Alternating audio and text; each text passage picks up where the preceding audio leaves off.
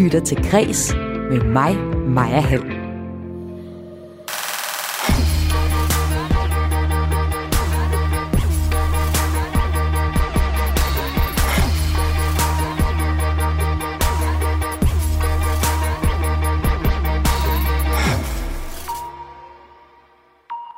Vi bruger i gennemsnit hver dag mere tid på digitale spil end på trykte medier. Men spilindustrien er totalt overset politisk, og industrien peger på, at Danmark misser millioner, fordi vi ikke støtter spil med offentlige kroner. Jeg spørger to kulturordfører, om de har sovet i timen. Og der er også andet på programmet i Kreds i dag.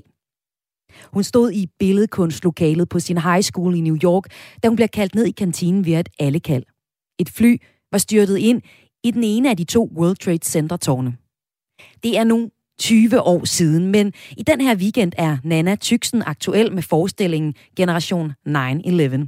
Og jeg stiller her i Kreds skarp på, hvordan kunsten behandler et terrorangreb. Sidst i udsendelsen, der får du også en kulturanbefaling fra vores kulturagent på Fyn. Jeg hedder Maja Hall. Velkommen til Kreds.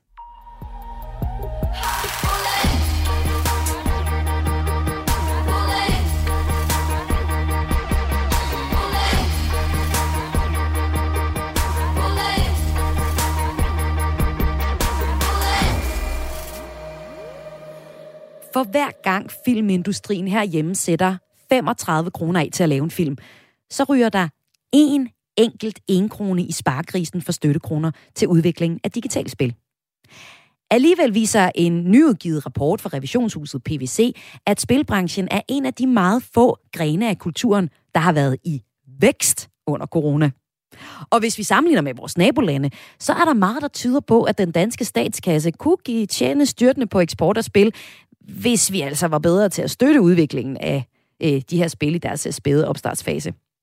Det får nu dele af branchen til at efterspørge en retning på spilindustrien. Og derfor der kan jeg nu sige velkommen til dig, Jan E. Jørgensen, folketingsmedlem og kultur- og medieordfører i Venstre. Tak for det. Og også velkommen til dig, Charlotte Broman Mølbæk, med tilsvarende titler i SF, kultur- og medieordfører. Ja, tak for det.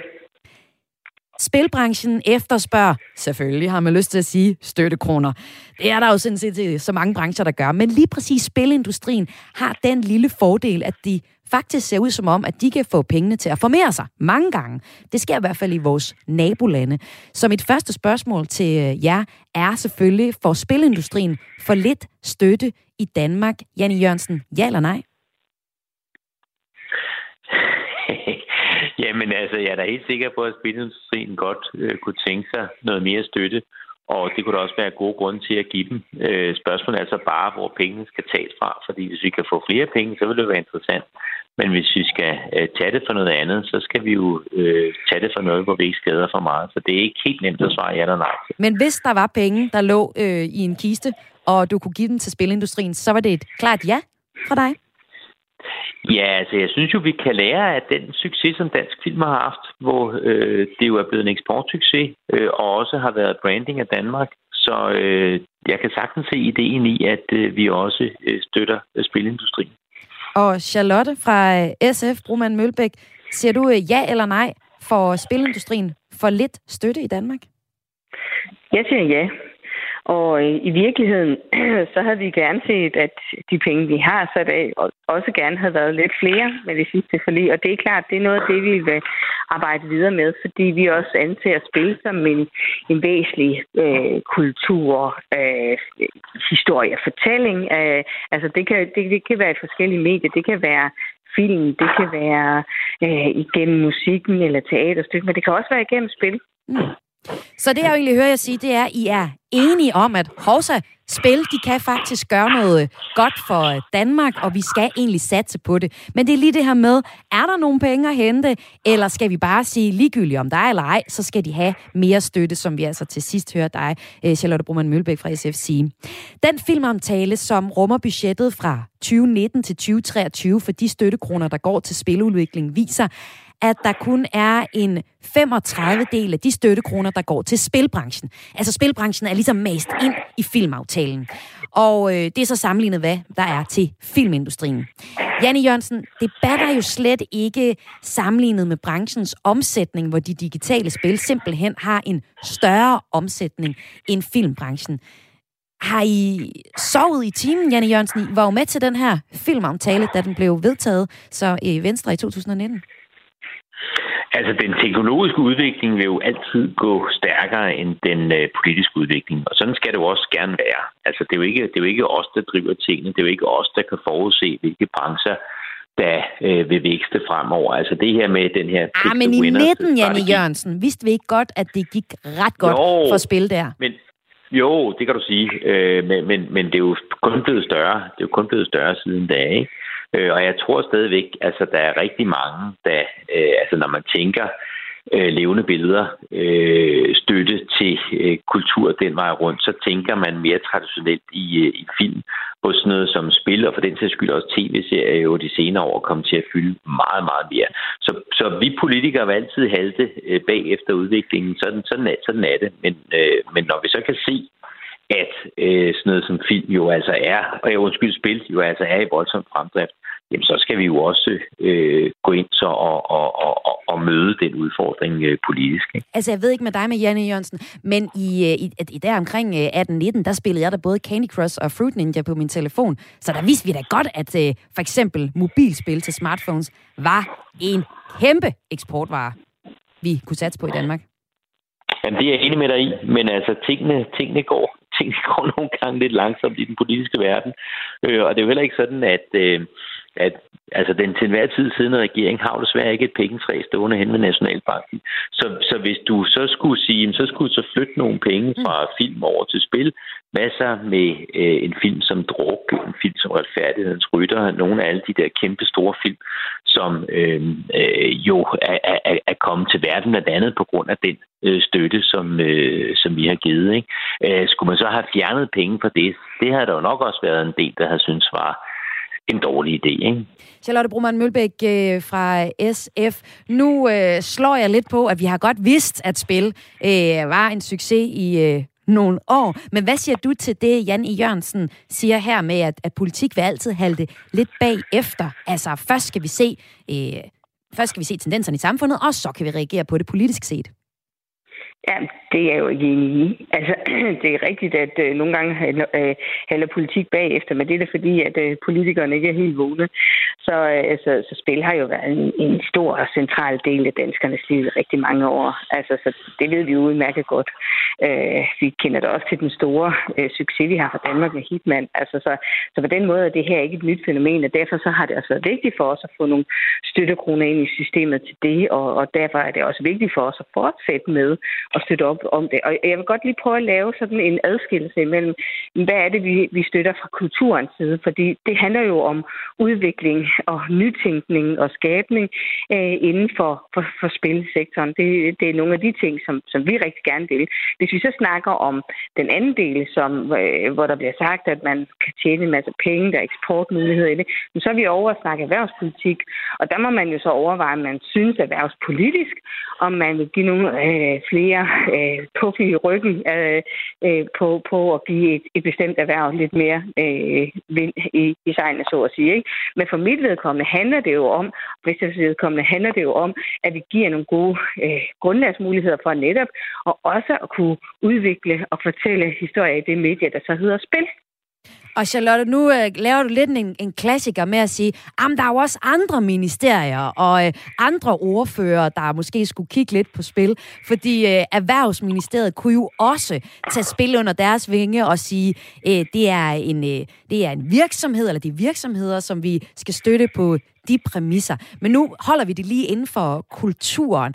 Og der kunne jeg jo have lyst til at spørge dig, altså, skal I politikere ikke bare have vinklet den her filmaftale, så der bliver tilført flere støttekroner til branchen, som så kommer igen og kommer alle de øvrige genrer inden for kulturen til gode?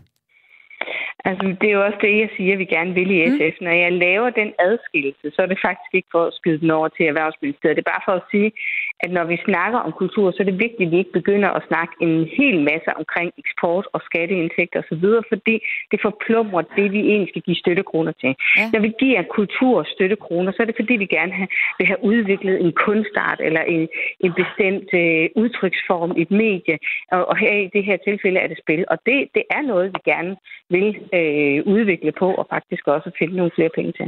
Ja, nu snakker vi penge, men i tidligere på ugen, så talte jeg med spilkonsulent i Vision Danmark, Jesper Krog Christiansen. Og Vision Danmark er sådan en klynge for den digitale, visuelle industri. Og det var faktisk ikke, fordi han råbte rigtig højt efter penge. Han var ret pragmatisk og forfaldt ikke bare til at råbe efter dollars. Han sagde sådan her, prøv at høre her. Først og fremmest, så tror jeg, det vil være rigtig, rigtig godt simpelthen at få en holdning til, hvad vil man med området? Hvad vil man med spil i Danmark? Og også med de eksisterende ordninger, der er under DFI osv., at sige, hvad er formålet? Hvad er målsætningen med den her ordning? Hvad skal den opnå? Og hvad vil vi med spilmediet generelt i Danmark? Hvilken rolle ser vi, at det spiller? Både som en branche, men også som et kulturmedie og et underholdningsmedie, som befolkningen bruger generelt. Jan E. Jørgensen og Charlotte Broman Mølbæk, lad os lige her til sidst give ham et svar. Give ham nogle visioner. Hvad er planen for den danske spilindustri? Jeg har flere gange hørt branchen råbe på, hvor står politikerne hen? Aner de, vi eksisterer? Så lad mig få visionerne. Jan E. Jørgensen, først dig. Den nuværende filmomtale udløber i 2023. Vil Venstre gå forrest i at få flyttet nogle støttekroner hen til det her område? Jamen ikke nødvendigvis flyttet, fordi så siger du, så vi skal tage noget, eksempelvis for film, for at give det til spil. Det tror jeg ikke, jeg vil skrive under på, men hvis vi kan finde nogle flere penge til at løfte støtten til spilbranchen, så synes jeg, det vil være voldsomt interessant. Og så har Charlotte jo en pointe i det her med, altså en ting er eksportstøtte, erhvervsstøtte, og en anden ting er støtten til kunst og kultur. Der er jo stor forskel på spil. Altså, nogle spil er jo lige så fin og glimrende kultur og kunst som nogle af de bedste film, og andre er så ikke. Men eksportkronerne er jo lige gode, enten det er det ene eller det andet, ikke? Så det er noget med at få tingene tænkt sammen. Både kigge i eksportfremme, støtteordninger osv., og så kigge i, hvad så kunst og kultur, hvad vi gerne støtte den vej rundt, ikke? Okay, så dig, Charlotte Broman Mølbæk. Kan der egentlig sådan gives håndslag måske her i kreds på et samarbejde mellem SF og Venstre om at tage fat om de digitale spil, så der bliver klare ambitioner for, hvordan staten forholder sig til det i branchen? Jamen, det ville da være rigtig dejligt, hvis vi kunne det, fordi så kan vi forberede os lidt mod de forhandlinger, så vi skal i gang med, når vi skal aftale en ny aftale for området. Og jeg synes jo netop, at det er rigtigt, fordi det er jo ikke, jeg kan heller ikke lægge hånden på kogepladen, for så vil vi tage derfra. Men det er en mission for os at finde nogle flere midler til spilområdet, fordi vi faktisk også har nogle visioner, og det er i virkeligheden også det, jeg synes, der kunne være rigtig spændende at få sig i gang i at sige, hvad er det egentlig, vi vil? Sådan kulturmæssigt i forhold til det her område, som jo fylder rigtig meget. Vi har allerede mange snakker omkring e-sport og hvordan vi kan støtte den endnu mere. Det er jo en rigtig stor del af de spil, som børn og unge mennesker primært, og faktisk også voksne mennesker bruger. Så jeg er helt enig i, at vi skal blive dygtigere til i virkeligheden også at lægge den værdi i det her medie, som det har, spillene har, og faktisk også prøve at få nogle visioner for det, og i virkeligheden måske også, tænker jeg, knytte det endnu tættere på de uddannelsesmuligheder, vi har også inden for udvikling af de her spil. Ja, som jeg kan høre på begge to, så er det lige så meget erkendelsen af, at spil har en betydning, I er kommet til nu. Men tusind tak, for I var med her. Dobbelt op på kultur- og medieordfører på Christiansborg for henholdsvis SF og Venstre, Charlotte Broman Mølbæk og Jan E. Jørgensen. Tak, fordi I var med. Selv tak. Vi har fat i både Kulturministeriets pressefolk og kulturordføreren i Socialdemokratiet, men ingen af dem vil stille op til interview om den her sag. Du lytter til Græs med mig, Maja Hall. På lørdag er det 20 år siden, at to fly styrtede direkte ind i de to tårne ved World Trade Center i New York. Måske kan du huske, hvor du var og hvad du tænkte, da det skete. Derfor dedikerer jeg i hvert fald i dag, dagen i dag, her i Kreds til at mindes det skelsættende, den skelsættende begivenhed. Og til at se på, hvordan begivenheden er blevet skildret i kulturen. For det er en historie, kulturen i den grad har arbejdet med. Og som jeg ser det, så er der sådan to overordnede tilgange til det. Enten så kan du gå følelsernes vej og fortælle den personlige historie, eller du kan skildre den, hvad skal man sige, faktuelle begivenhed, altså den historiske begivenhed. Og netop så to forskellige aktuelle eksempler, dem skal du, der lytter med, høre om nu, fordi der er to aktuelle teaterstykke, der har premiere her i weekenden. Den ene, den hedder Generation 9-11, er instrueret af Anna Malzer, og den kan ses på Benny Nansen Teater i København, og er skrevet af dig, Nanna Thiesen. Velkommen til dig. Tak skal du have. Og i Odense, der er der på lørdag også premiere, og det er på stykket Terrorism, eller Terrorism, lidt afhængig af, hvordan man læser det.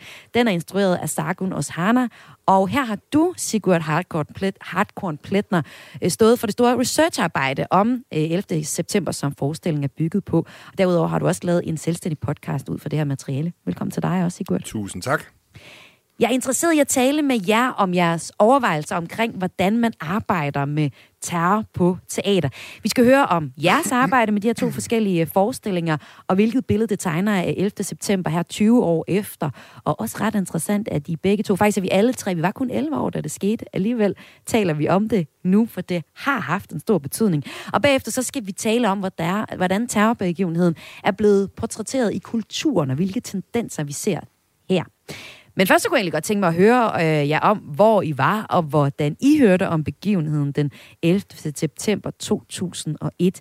Vi var alle tre 11 år gamle, da det skete, men Nanna, din historie, den er særlig interessant, fordi du boede med din familie i en forstad lidt uden for New York på det her tidspunkt. Hvordan oplevede du terrorangrebet? Jamen, jeg stod i billedkunstlokalet på min junior high school. Og så lød der et allekald, og den kommune, jeg boede i, Westchester County, var ligesom sådan et pendlersted, så de fleste havde forældre, der arbejdede på Manhattan, som normalvis kom hjem om aftenen. Og der lyder det her allekald, og vi bliver kaldt ned i kantinen, og så står vi der en flok børn i alderen 10-12. Og der er vist sådan nogle retningslinjer for, har jeg fundet ud af senere hen, for hvad man fortæller, eller hvad man besluttede sig for at fortælle børn i henholdsvis elementary school, og dem i middle school, og så dem i high school. Så vi fik ikke så mange informationer andet end, at der måske var nogle andre end vores egne forældre, der ville hente os den dag. Ja. Så det var sådan, det var mit første indtryk af 9-11, eller det angreb. Altså, vi fik at vide, at der ligesom havde været, på det tidspunkt vidste man ikke, hvad det var. Vi fik at vide, at der havde været en ulykke. Ja. Og det er jo lidt det, vi egentlig alle sammen sådan, tror jeg, forstår i første omgang, ikke? Fordi du var ligesom tæt på begivenheden. Så var der også, og når jeg siger også, så er det dig og mig, Sigurd. Vi var 11 år gamle, og så det måske i fjernsyn, og altså det er det der med, at man forstår, at der er sket noget helt vildt. Men altså, hvornår tror du egentlig, du forstod sådan, at det her, det var en ekstremt stor begivenhed? Hvem af os spørger du? Ja, der spørger jeg dig, Sigurd, undskyld. Jamen, det tror jeg da, man forstod ret hurtigt. Det kunne man jo også bare mærke på den måde. Altså, terror er jo en teatralsk handling, ikke? Altså, det var jo enormt teatralsk etableret af Al-Qaida. Først, vi tager det ene tårn med et fly, så får vi lige tv-stationen til at zoome ind på det, og så kommer det andet fly, ikke? Ja. Altså, så man kan sige, alt omkring det hele nyhedsdækningen, den måde, ens forældre reagerede på, den måde, det var spektakulært og selvfølgelig forfærdeligt på, der kunne man da godt forstå det. Det er jo fyldt med patos og drama. Eller det var det her angreb i hvert fald, ikke? Så og vi er jo vokset op med det, og jeg synes mere, altså jeg vil sige, da det lige sker, der tror jeg ikke, jeg forstår det mere, end hvis der var sket en royal person var død eller noget. Det var en stor begivenhed for mig, men jeg tror faktisk, der gik nogle år, før jeg forstod, at det var en del af min historie nu. Det var en del af min identitet på en eller anden måde, fordi det blev ved med at fylde i medierne, og også i kulturen. Men Nanna, du var jo helt tæt på det. Hvordan påvirkede terrorangrebet egentlig dig og din familie? Jamen, altså før 11. september, der var der jo sådan en stolthed omkring, hvor man kom fra. Altså den der klassiske man er French American, eller African American, eller og jeg var så Danish American, og var egentlig lidt stolt af det. Og efter 11. september, der blev jeg pinlig over at være dansk. Og der var sådan hvorfor? Et... jamen ikke sådan decideret det at være dansk, men det at være noget andet end mine kammerater. Og det hang jo selvfølgelig sammen med en eller anden øget bevidsthed omkring, eller en patriotisme, der lige pludselig blev ret udtalt faktisk også, og ret synlig på en eller anden måde i relationerne mellem os. Jeg husker i hvert fald bare at føle mig meget mere fremmed end tidligere, og jeg ville gøre alt for ligesom at passe ind, og jeg nægtede at snakke dansk derhjemme, og jeg ville enormt gerne have et kæmpe amerikansk flag på verandaen, og mine forældre blev på en eller anden måde mere og mere danske af begivenheden. Altså, jeg tror, de havde lidt svært ved at forholde sig til den meget amerikanske tilgang til... altså, for de følte sig jo også danske af det her, der var sket, fordi at det ligesom blev påpeget, at man var dansker, og man ikke var amerikaner, og de fleste amerikanere i vores område havde jo mistet på en eller anden måde, om det var forældre, om det var bedsteforældre, om det var onkler, tanter, kusiner, altså, men de fleste havde jo en eller anden form for tab koblet op på den her begivenhed, og det havde vi ikke, så det var sådan en mærkelig, hvor jeg bare, så ville jeg bare 100% gerne være amerikaner. Der blev mine forældre sådan lidt mere frikadelleagtige i løbet af... Hvorfor tror du, at det talte til dig som et barn, at du har lyst til at blive mere amerikansk og patriotisk efter den her begivenhed? Altså, jeg tror også, det hænger meget sammen med min alder på det tidspunkt. Jeg er 11, og jeg tror, det er en akad alder for de fleste. Ja.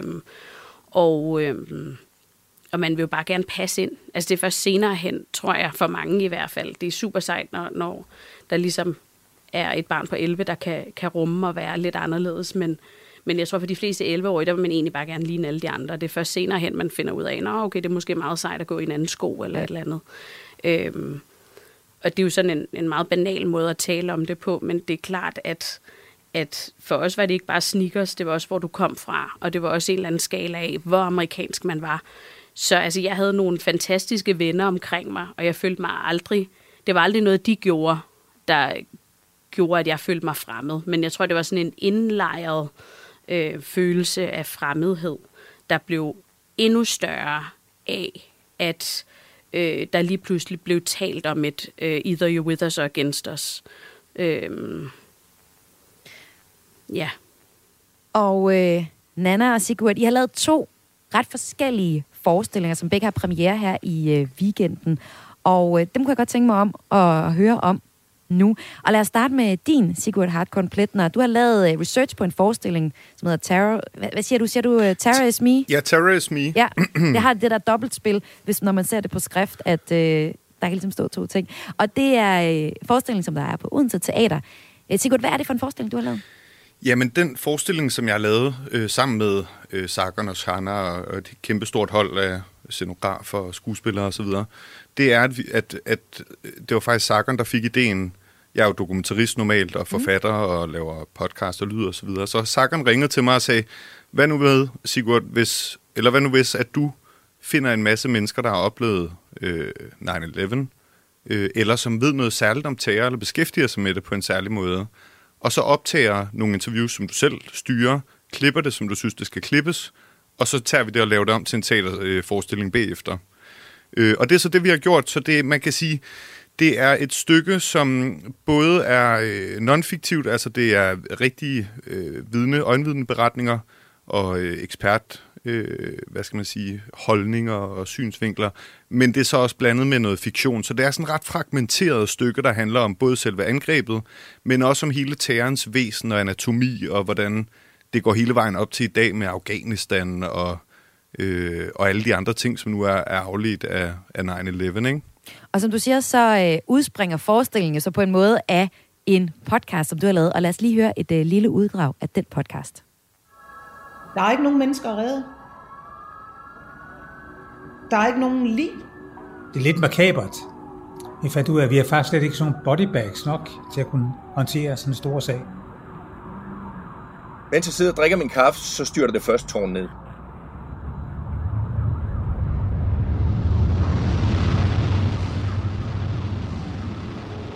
when the building fell, that was the most beautiful of all, and the most beautiful sound. It was beautiful. In the early evening, you did get the sense that you were smelling, you know, potentially human flesh being burnt. Og det var så lidt fra din podcast, Sigurd. Hvad gjorde du af tanker om netop at lave den på den her måde?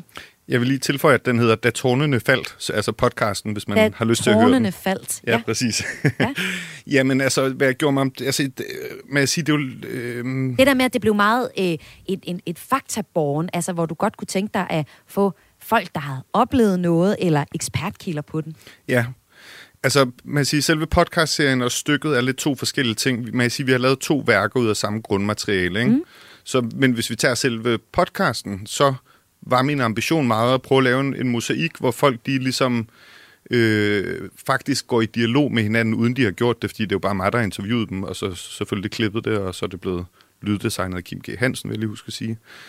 Men det, jeg ville, det var, at jeg ville prøve at skabe et billede, som stak i forskellige retninger, fordi det gør 9-11 jo, og det gør de 20 år, der er gået siden, og det gør, altså, det kan fortolkes på så mange måder, så det var vigtigt for mig, at det ikke bare blev nogen, der ligesom var helt enige og sådan, ja, terrorisme er noget lort, og det er også noget lort, vi gik ind i Afghanistan. Men at jeg ligesom prøvede at brede det mere ud, så jeg er jo også en tidligere efterretningschef med fra PET. Jeg har en mellemøstkorrespondent med, jeg har altså nogle folk, som har meget forskellige syn på det hele, og har oplevet det og beskæftiget sig med terror på nogle meget forskellige måder. Så det jeg ville, det var, jeg tror, jeg ville prøve at i talesætte den fremkaldervæske, som 9/11 jo på en eller anden måde har været, ikke? Altså, den har fremkaldt nogle ting i vores samfund og i os selv som mennesker. Det er jo det, terroren gør på godt og ondt. Altså, vi hjælper hinanden, men vi kan man måske også argumentere for, afmontere også lidt af vores retssikkerhed. Og, altså, det bliver jo en fremkaldervæske, og det har jeg så prøvet at vise med podcasten. Og det har du gjort ved at netop tage fat i nogle meget faktuelle oplevelser fra folk, ikke? Og fremkalde de følelser, som de har fået ud fra, nu hvis vi bliver fremkalder jargonen i de følelser, der er kommet ud fra det. Og det er så ligesom været jeres tilgang til det på Odense Teater. Så er der dig, Nanna Thiesen. Du har haft en lidt anden tilgang til det. Den forestilling, du har skrevet, den hedder Generation 9-11. Den handler om en pige, der hedder Esther, der bor i USA på tidspunktet for 9-11. Og hun minder lidt om dig, men det er ikke en helt selvbiografisk forestilling. Hvad er det for en forestilling, som publikum kan opleve i Generation 9-11'erne? Jamen, det er en forestilling om at blive voksen i en barnlig verden. Og den handler om de her tre børn, og det er en fiktiv fortælling, men den trækker selvfølgelig på et eller andet form for emotionel gods, jeg har med. Og alle forældrene, alle de voksne, er nogle papmaché-figurer, der siger sådan lidt klichéagtige ting, blandet med meget alvorlige ting omkring Al-Qaida og Guantanamo. Og så skal de her børn ligesom prøve at blive og fylde 12 og fylde 13 i den her meget seriøse verden, som stadig blander sig lidt med noget magisk realistisk. Ja. Vil du ikke prøve at læse, du har tekstuddrag med, vil du ikke prøve at læse lidt op fra det, så vi også får en fornemmelse af, hvad det er? Jo. Bliver sagt det i stykket. Jo, jeg tager lige min fortællerstemme på.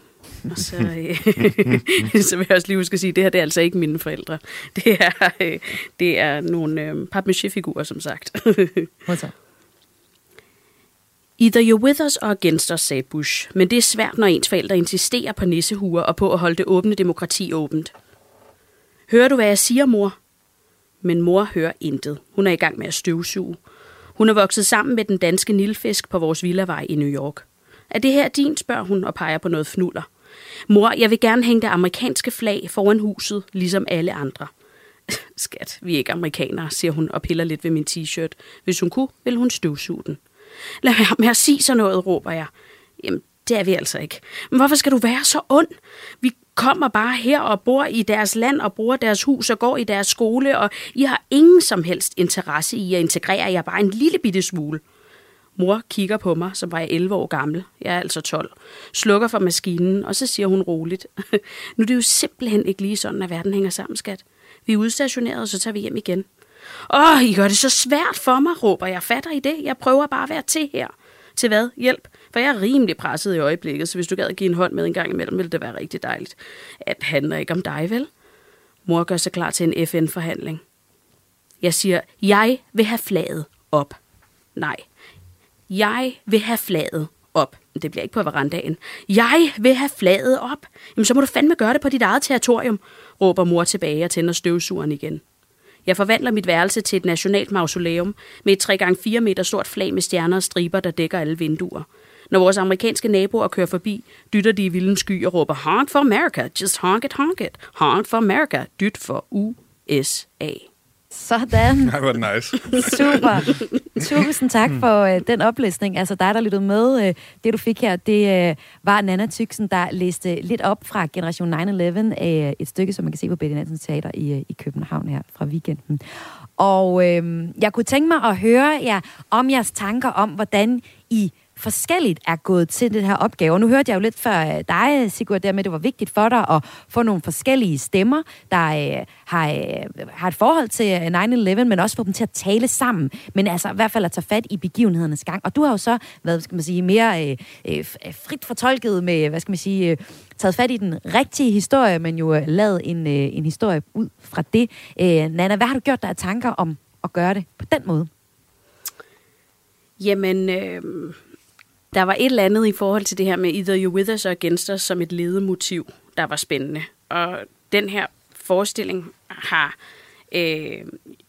været omskrevet rigtig mange gange. Altså teater er jo en holdsport, så den har jo også mødt, som Sigurd også var inde på, en instruktør og en scenograf og en masse fede spillere og forskellige spillere til workshop og dem, der spiller nu og alt sådan noget. Så den har også på et tidspunkt været en form for sovegruppe for det moderne menneske, der skal finde ud af, hvordan man navigerer i en post 9/11-verden. Og den har også på et tidspunkt været noget helt tredje, men den er så havnet her med de tre børn, fordi det ligesom var et lag, der blev ved med at eksistere, og som blev ved med at være aktuelt på en eller anden måde, tror jeg, fordi det er den her coming-of-age-historie, hvor nogle af de andre scener, eller noget af det andet, blev faktisk lidt forældet, i forhold til, at det har taget sådan flere år at skrive den. Så var der nogle ting, hvor det lige pludselig var enormt outdated, og have noget Trump med, eller have noget, altså sådan... Men jeg ved, du også har arbejdet sådan med at lave noget, der er endnu mere, hvad skal man sige, faktabåret, eller historisk i nært. Det her det er jo mere baseret på virkelige hændelser. Ja. Hvad får man ud af det, som, når du skriver stykket på den måde? Jamen, jeg tror, man kan slippe afsted med at sige nogle ting, fordi du har nogle karakterer på 11. Ja, det er rigtigt. Og du kan, altså sådan, så du kan sige nogle ting, der måske vil være banale for en voksen at sige, men som er godt at blive mindet om. Og hvordan kan du mærke det, Sigurd, at du jo så ikke har... Du har klippet klistret lidt i deres ting, men du har stadig skulle holde dig til fakta på en eller anden måde. Ja, altså... Ja, jeg tror, det er sådan lidt... det er en lidt svær præmis at svare ud fra, men... Altså, man siger, det som har været ret syret med det her, nu arbejder jo også skønlitterært i mange andre sammenhænge, eller sådan non-fiktion, eller fiktion, undskyld. Men det, der har været ret syret med det her, det er, at faktisk lige pludselig er virkeligheden blevet så absurd og overspillet, at det havde jeg faktisk ikke kunne slippe afsted med, hvis det havde været skønlitterært. Okay. Altså, det her, der sker i Kabul den 15. august, hvor Taliban simpelthen indtager Kabul på få timer, før vi har trukket os ud, cirka 20 år efter, ikke? Og de her billeder af soldater, eller slovakiske afghanere, der falder fra landingsstillene på de amerikanske evakueringsfly, som jo en til en minder om de amerikanere, der 20 år tidligere faldt fra bygningerne. Hvis det havde været en fiktionsramme, altså så havde folk jo grint af det. Ja. Det havde været alt for overgjort og overmetaforisk, ikke? Men der har virkeligheden bare altså, overhalet det. Det har været... Det har været meget specielt at lave, samtidig med alt det her er sket i løbet af de sidste par uger. Det kunne jeg godt forestille mig. Og nu, Nanna og Sigurd, nu løfter vi blikket fra jeres to aktuelle stykker og skal se på, hvordan kulturen har arbejdet med 9/11 de sidste 20 år. Du lytter til Græs med mig, Maja Hall. Vi taler om den 11. september i kulturen i dag i Græs, fordi det på lørdag er 20 år siden, at de to tårne i New York blev udsat for et terrorangreb. Og vi skal tale mere om 11. september i turen, men nu skal vi lige først vende blikket mod USA, hvor begivenheden i særdeleshed har sat sin spor i populærkulturen. Det fortæller Thomas Ærvold Bjerre fra STU.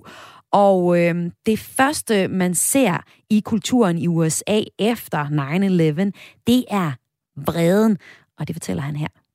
Altså mit første eksempel er en country-sang af sangeren Toby Keith, der hedder Courtesy of the Red, White and Blue, The Angry American, der blev udgivet i 2002.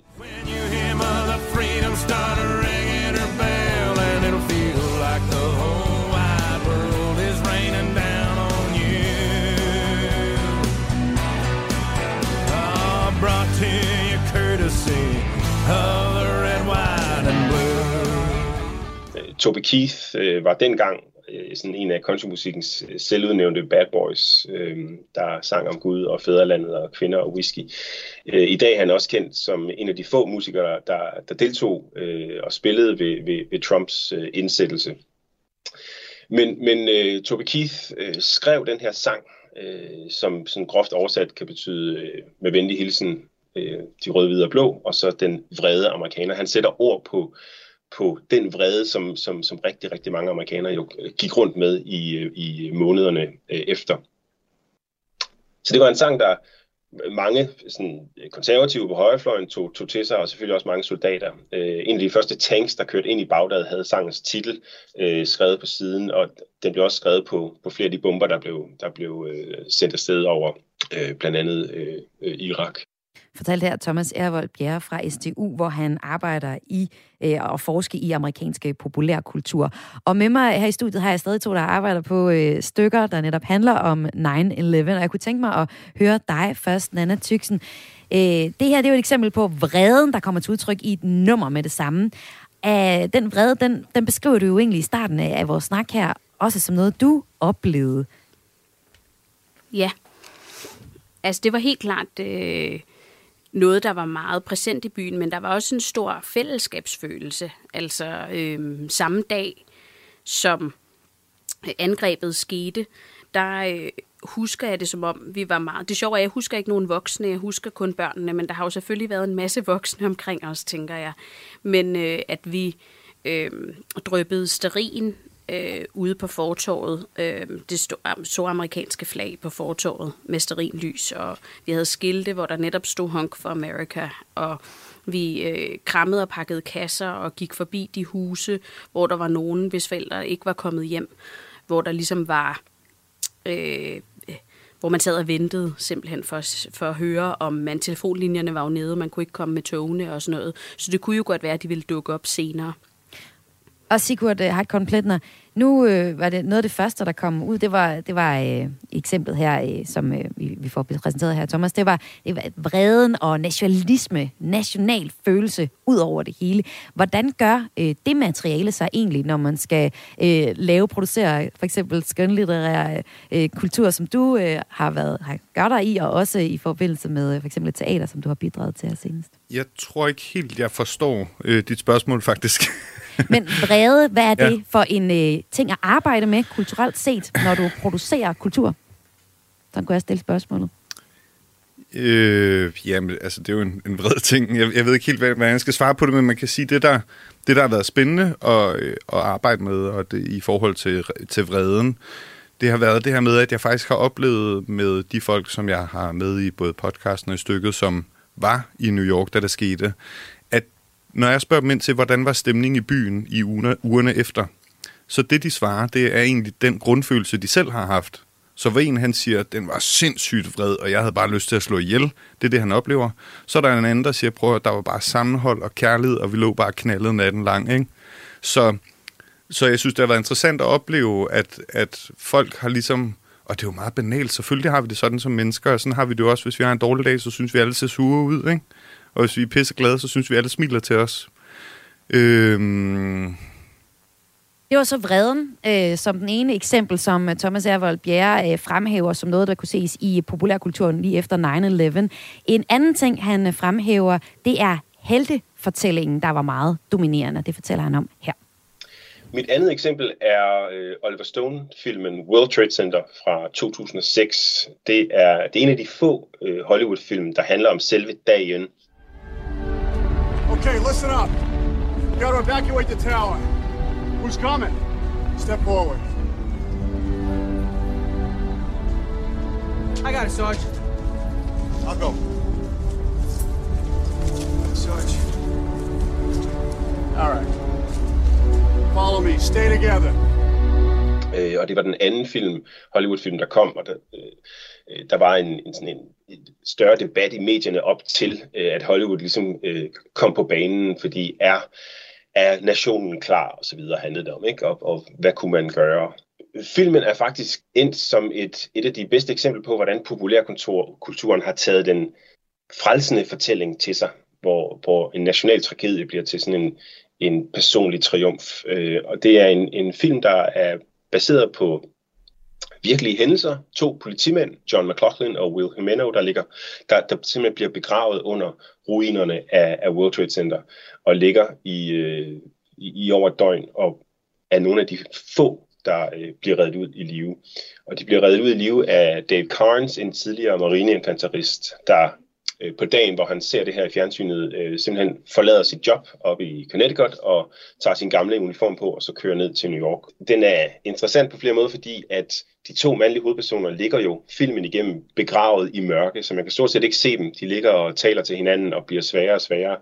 Så man ser så også kvinderne, som er passive og afventende deres kone og kæreste. Og så bruger den flashbacks for ligesom at etablere de her mænd som en del af en kernefamilie. Når man skræller den ind til benet, så er World Trade Center en film, der er funderet i den kristne tro og den amerikanske kernefamilie og ideen om den amerikanske soldat som frelser. Fortalt her Thomas Ærvold Bjerre fra STU. Og Sigurd Hartkorn Plætner, nu stejlede du lidt på, om vreden det var noget, man kunne bruge til noget, når man laver kultur. Men jeg kunne jo selvfølgelig godt tænke mig så at høre om heltefortællinger noget. Nu tror jeg ikke spørge dig. Jeg tror simpelthen ikke. Jeg tror simpelthen, jeg misforstod dig. Jamen, det er helt i orden. Det kan også være mig, der brøvler. Men jeg stiller simpelthen bare spørgsmål til dig, Nanna Thiesen, for jeg er sikker på, at du griber den lige, når jeg stiller dig spørgsmålet. Heltefortællingen, er den egentlig interessant, når man arbejder med at lave kultur til danskerne? Altså, hele fortællingen set i perspektivet her med 9-11. Kan man lave den i Danmark? Kommer det for langt væk? Jamen, men heltefortællinger på en eller anden måde jo indlejret lidt i hele Hollywood-modellen, som vi kender så godt. Og den bruger man jo stadig også rigtig meget sådan helt grundlæggende til at fortælle alle mulige historier. Altså, jeg tror sådan, i forhold til også noget af det andet teater, jeg har lavet og sådan noget, vi kan jo godt lide vi vil jo gerne have en hovedperson, vi følger. En hovedperson, der gennemgår noget, og forhåbentlig kommer ud på den anden side. Altså, det er jo også sådan helt grundigt eventyret og alt sådan noget. Men sådan, i forhold til Generation 9-11, der tror jeg, vi har brugt det meget konkret i, at en af figurerne ser sin far som en helt. Altså kalder ham en konge, og hvor de andre kalder ham en hund. Og jeg tror lidt også i forhold til det med vreden tidligere, altså Generation 9-11 prøver i hvert fald at pege meget på den her radikalisering, der skete hos en hel generation, hvor at hvis man ligesom tager det der ledemotiv, eller tager Bushes ord og bruger det som et form for ledemotiv i fortællingen Either You're With Us or Against Us, jamen så skaber man, hvad er det for en generation, der kommer ud af at opvokse med det mantra? Jamen det er nogen, der har nogle ekstreme holdninger på enten den ene eller den anden fløj. Det der jo også er interessant ved i forhold til både heltefortælling og vrede, ikke? Altså, hvis man taler lidt mere om selve tematikken og noget, som vi har beskæftiget os meget med, det er jo det her med, at det, der jo egentlig skete 11. september 2001, det var, at vi mistede myten om, at vi selv er herre over vores eget liv. Pludselig kom der nogen og viste os, at vi kan ramme jer hvor som helst. I kan ikke selv bestemme, hvor og hvornår og hvordan I skal dø.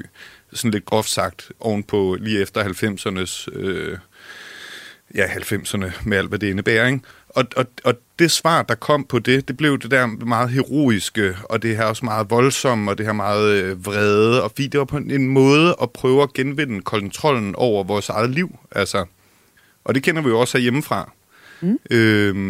Og det synes jeg har været interessant at beskæftige sig med. Og de her 2 takes på, hvordan man fortæller om 9-11 i teaterform og også podcast, dem kan man jo høre og se nu. Tusind tak for, at I var med her. Nanna Thiesen, dramatiker på stykket Generation 9-11, der er premiere på lørdag på Benny Nansen Jamen hej. Jamen hej. Og også tak til dig, Sigurd Hartkorn Plætner, researcher på stykket Terrorism på Odense Teater, der også er premiere på lørdag, og så var der også din podcast. Kan vi lige få navnet på den igen? Da Tårnene Faldt. Da Tårnene Faldt, så man kan gå ind og finde der, hvor man lytter til podcast. Præcis. Tak fordi du også var med. Selv tak. Du lytter til Græs med mig, Maja Hall. Og her i den sidste del af Græs, der skal du høre fra en af vores kulturagenter. Det er sådan, at rundt om i landet, der har vi nogle helt almindelige mennesker, som hver uge besøger et stykke kultur fra deres nærområde og anbefaler det til dig. Og i den her uge, så har vores agent Bente Kvistgaard Andersen fra Kolding besøgt Koldinghus. Og det har jeg talt med hende om. Men først, så får du en præsentation af hende.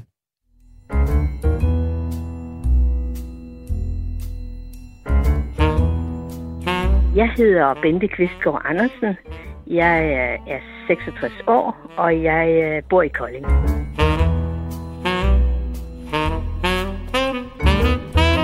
Det mest almindelige er vel, at jeg bor i et hus her i Kolding sammen med min mand og min kat.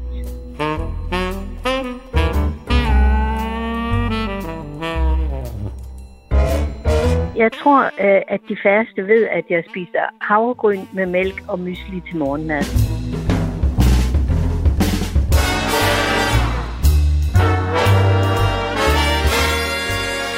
Bente, hvad har du været ude at opleve til kulturagenten i den her uge? Jeg har været en tur på Koldinghus, som er jo et rigtig spændende sted i Kolding. Der sker mange interessante ting på Koldinghus. Der er dronningens broderier, der er kongelige udstilling. Men det, jeg så har dykket ned i, det er Biennalen for Kunsthandværk og Design 2021. De har et tema, der hedder Take Away. Og kunstnerne, de skal formidle, hvad de tager med videre fra netop coronatiden. Og var der noget, der var særligt interessant, siden at du skulle opleve den? Ja, jeg har fokuseret på 4 værker, selvom der jo var 24 spændende. Men de var meget forskellige, og der var et meget enkelt værk, som bestod af nogle grene i cedertræ, noget snor og rullesten fra en plint på Langeland. Og det var netop med fokus i leg og kreativitet i en tid, hvor næsten alt andet var lukket ned. Så det var en balanceleg. Fint og enkelt. Og var det det kunstværk, som du synes var mest interessant for den her udstilling? Nej, der var flere andre, som også var interessante. Mm. Der var sådan et finurligt værk, som hed Peace, Hej Hej og måske lidt Understanding. I coronatiden, der har vi jo været begrænset til håndtegn, vink, albuestød og fodspark. Mm-hmm. Og lukket ude fra kram og håndtryk og alt det der. Kunstneren, hun har så igennem 20 år samlet handsker og vanter op fra gaden. Og med dem har hun så lavet tryk på tekstiler, som har vist de håndtegn, vi har kunne give hinanden under coronatiden. Og den sidste, jeg har valgt at fremhæve, det er en japaner, som har kaldt den 108 Points of View. Det er en installation med 108 smykker af emalje, glas, kobber, sølv, guld og metal. 108 er et betydningsfuldt tal i japansk kultur, fordi den 31. december, der sluttes året med lyd. Alle klokker ringer 108 gange for at befri mennesket fra sindets 108 urenheder. Og 108, det antyder også utallige. Og det kunne så være slutningen, fordi der er jo utallige andre, eller 24, mm-hmm. som man kan fordybe sig i. Og så er der jo masser andet at se på Koldinghus. Og nu dannede rammen på den her udstilling er ligesom, hvad kunstnerne har taget med fra corona. Hvad tog du med fra udstillingen? Jamen, jeg tog det med, at der er mange måder at udtrykke sig på, og man kan bruge sin leg og kreativitet med ganske få midler med nogle pinde, snor og sten. Og det er jo pragtfuldt, at vi er tilbage igen, hvor vi kan bruge hele kroppen til at kommunikere med hinanden. Bente, hvem vil du anbefale den her kulturoplevelse til? Til alle kunstinteresserede, voksne mennesker. Ja, børn kan selvfølgelig også se den. Man må jo ikke røre ved kunstværkerne. Det er jo absolut et minus. Jeg kan godt lide at røre ved ting, men det må man ikke. Det var det eneste minus. Okay. Jamen, Bente Kvistgaard Andersen, tak fordi, at du kom med den anbefaling. Ja, velbekomme.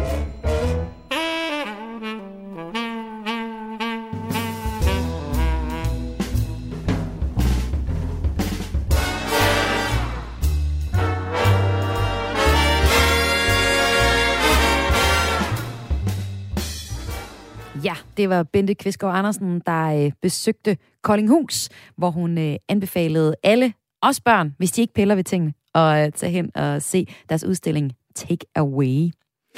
Til allersidst, der kunne jeg tænke mig at spille et ret sejt nummer for dig, fordi, og det er noget, der bliver hyldet, fordi dansk sangskrivning og sangskrivning på dansk, det bliver hyldet i en ny koncertrække på Fyn. Det hedder Modersmål i Svendborg, og det er en koncertrække, der fokuserer på danske sangskrivertalenter. Modersmål-koncerterne, de finder sted i efterårsferien fra den 21. og 22. oktober i Svendborg, og arrangørerne, de fortæller, at de vil give publikum en dybere forståelse af kunstnernes tekster, hvorfor flere af koncerterne, de bliver sådan en kombination af livemusik og artist-talk, kan jeg læse på gaffa.dk. Og det synes jeg virkelig lyder spændende. Der er allerede offentliggjort 2 koncerter. Den første er en fælles intimkoncert og samtale med Silas Bjerregård, tidligere frontmand i Turbo Weekend, og Thomas Høfting, der også er kendt som vokalist og bassist i Who Made Who, som begge er gået solo og arbejder med den der danske sprog, hvordan man skriver sanger der. Den anden koncert, det er en dobbeltkoncert med 2 nyere talenter, som jeg synes er særligt ekstra spændende. Det ene talent, det er First Flush, og det andet, det er det musikalske talent Sulka. Og jeg forstår altså virkelig godt, at Sulka er med. Og hende kunne jeg godt tænke mig lige præsentere for dig. Hun er, eller faktisk kunne jeg bare godt tænke mig at spille hendes musik, og så lige pinpointe noget af det, hun kan med det danske sprog. Altså, det nummer, vi skal høre her, det hedder Babushka, og for eksempel har hun bare en linje, der hedder: har du hørt en loppegø? Har du hørt den tale sandt? Jeg synes, det er så skarpt og grineren, fordi man kender det her udtrykke, har du hørt loppegø, ikke? Og så har du hørt den tale sandt. Og det i konteksten her, babushka, så giver det rigtig god mening, og omkvædet er for eksempel, læg mærke til, det er: så længe I holder hænderne, hvor jeg kan se dem, gisper, når jeg tager huden af, babushka, babushka, babushka, I hænger i fingerspidserne i tandhedens time, skifter ham, jeg tager huden af. Så hun er sindssygt ærlig og rå i det her nummer, Babushka, hvor hun piller alle lagene af og er lige knivskarp, som hun er her. Her er det Sulka, der får hjælp af 2Track til at lave beatsene til musikken. Nyd det her, og en opfordring til jer at dykke ned i den danske sangskat, når det gælder til den danske sangskrivning på dansk. Det er noget helt særligt.